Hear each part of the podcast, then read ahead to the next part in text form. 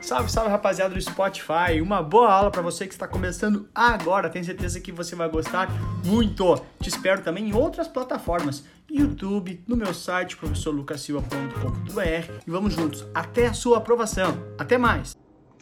Sejam bem-vindos, queridos alunos, para a nossa aula sobre SWAP. Primeira coisa importante é, meu, tira as crianças da sala aí, porque essa aula tem uma pontinha aí de que você, ó, oh, talvez as crianças não possam ouvir. Vou falar baixo, as crianças não podem ouvir. Tem uma manhãzinha para decorar, tá? Mas vamos embora. Qualquer dúvida que você tiver, você já sabe, né? Tá aqui meu canal lá no Instagram. Desculpa, tem uma dificuldade com isso, né? Um canal no YouTube, você escrever. Também todas as formas de conversar comigo. O que, que é a ideia de swap? Meu, swap, olha só, antes de mais nada aqui, ó. Swap, swap, swap, swap. Você vai lembrar de outro cara que começa com SW. Eu falei para tirar as crianças, né?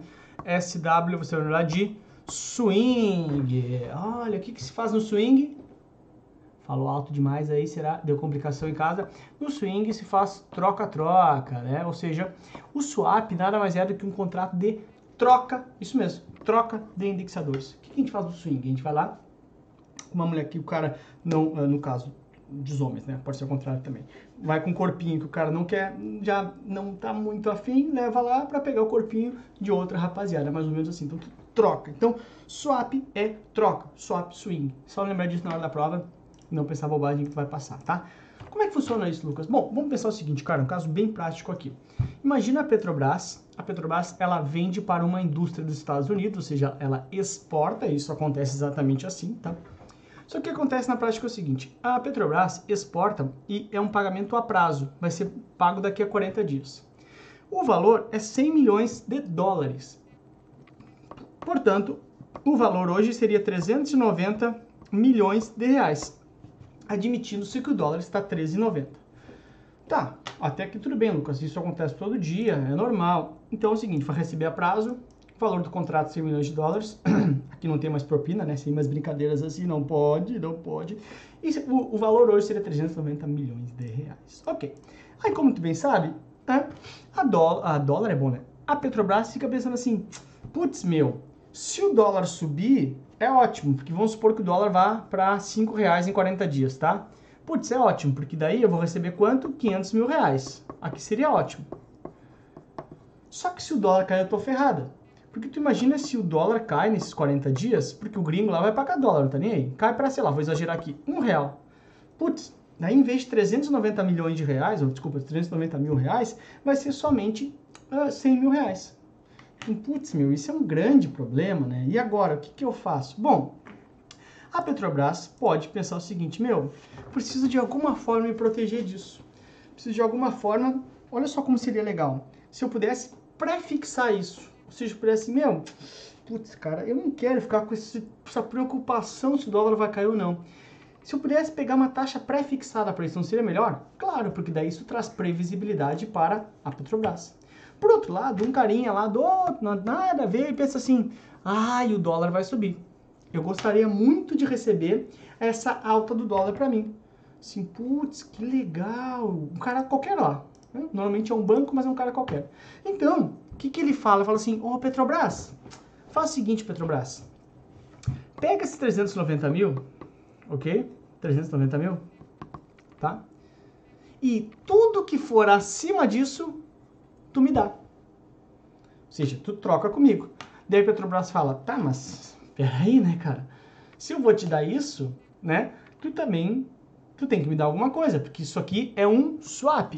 E dizem, eu não sei, né? Que lá no tu tem que levar alguém para pegar o outro alguém. Ou seja, tu tem que dar tua contrapartida na história. Então, a Petrobras fala assim, ok, te dou a variação do dólar, que eu não, não quero mais, mas tu me dá uma taxa pré. Para esse cara aqui, ele vai pagar 10%, né? Então, ah, qual é, é o valor do contrato? Olha, 390 mil, né? 390 mil, 39 mil. Ah, então eu vou pagar 10% de taxa pré-fixada. Por que, que ele paga isso? Para ganhar toda a variação do dólar. Por que, que ele faz isso? Que cara burro. Ora, ele faz isso porque ele acha que o dólar vai subir. E ele acha que a variação do dólar vai ser mais que 10%. Então, se a variação do dólar for 30%, ele ganha 30% e paga só 10%. Olha que baita negócio.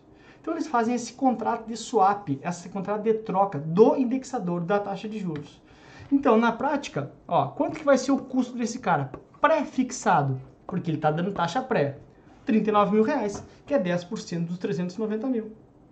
Putz, por que, que isso é bom a Petrobras? Porque a Petrobras não se preocupa mais com a alta do dólar ou queda do dólar. A Petrobras vai ganhar quanto? 39 mil reais em 40 dias. Isso é bom demais. Claro, eu estou inventando as taxas aqui, tá? Para a Petrobras isso é bom demais. Porque acaba essa questão de incerteza dela, que ela tinha lá no início. Vamos voltar aqui, ó. Olha a incerteza dela. Putz, e se o dólar cair? Claro, se o dólar subir, ela tá ferrada, né? Porque ela ganhou só 39 mil. Mas para ela é melhor que traz previsibilidade pro negócio dela. Ela não vai quebrar. Então, na prática, o que a Petrobras vai fazer? A Petrobras vai entregar dólar e vai receber taxa pré. Essa questão de ponta ativa ou ponta passiva no swap, swap tem sempre uma ponta ativa e uma ponta passiva. É muito importante, tá? Na visão Petrobras, só lembrar o seguinte, olha só, o passivo dá, ok? O passivo dá. Só para lembrar, o que, que a Petrobras está dando? A Petrobras está dando variação cambial. Então a ponta passiva na visão Petrobras, como está bem claro aqui, é o dólar. E o que, que agora a Petrobras está ativo? O que ela passa a receber. Então, ponta ativa, o que eu passo a receber, ponta passiva, o que eu dou. Essa é a ideia básica, tudo bem? Num contrato de swap, tá?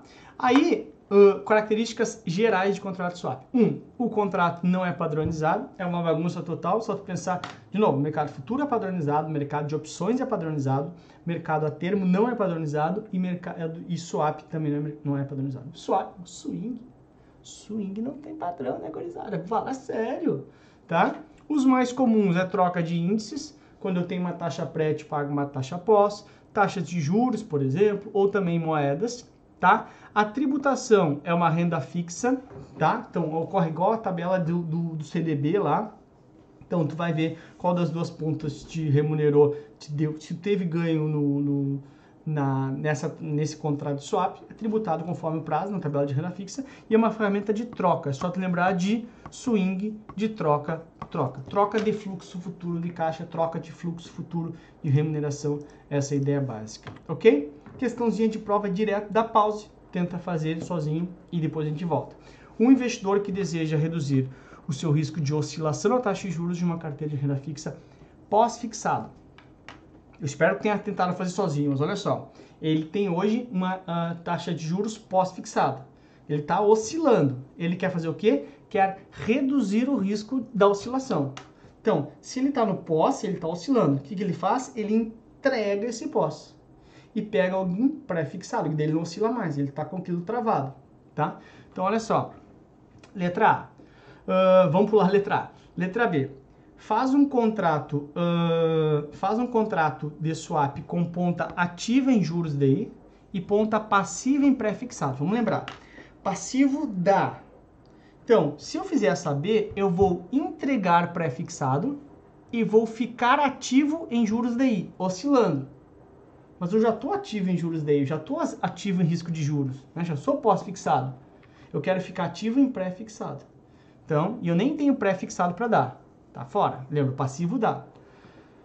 Uh, aí, a, se ele praticamente confunde, né, fazer um contrato swap com ponta ativa em juros ou ponta ativa em pré-fixado, também não, porque dois são movimentos contrários. Comprar opções de compra de taxa de juros. Nem tem opção de compra de taxa de juros, está fora. Sobra A fazendo contrato de swap com ponta passiva em juros DI, porque olha só, lembra, ó, o passivo dá.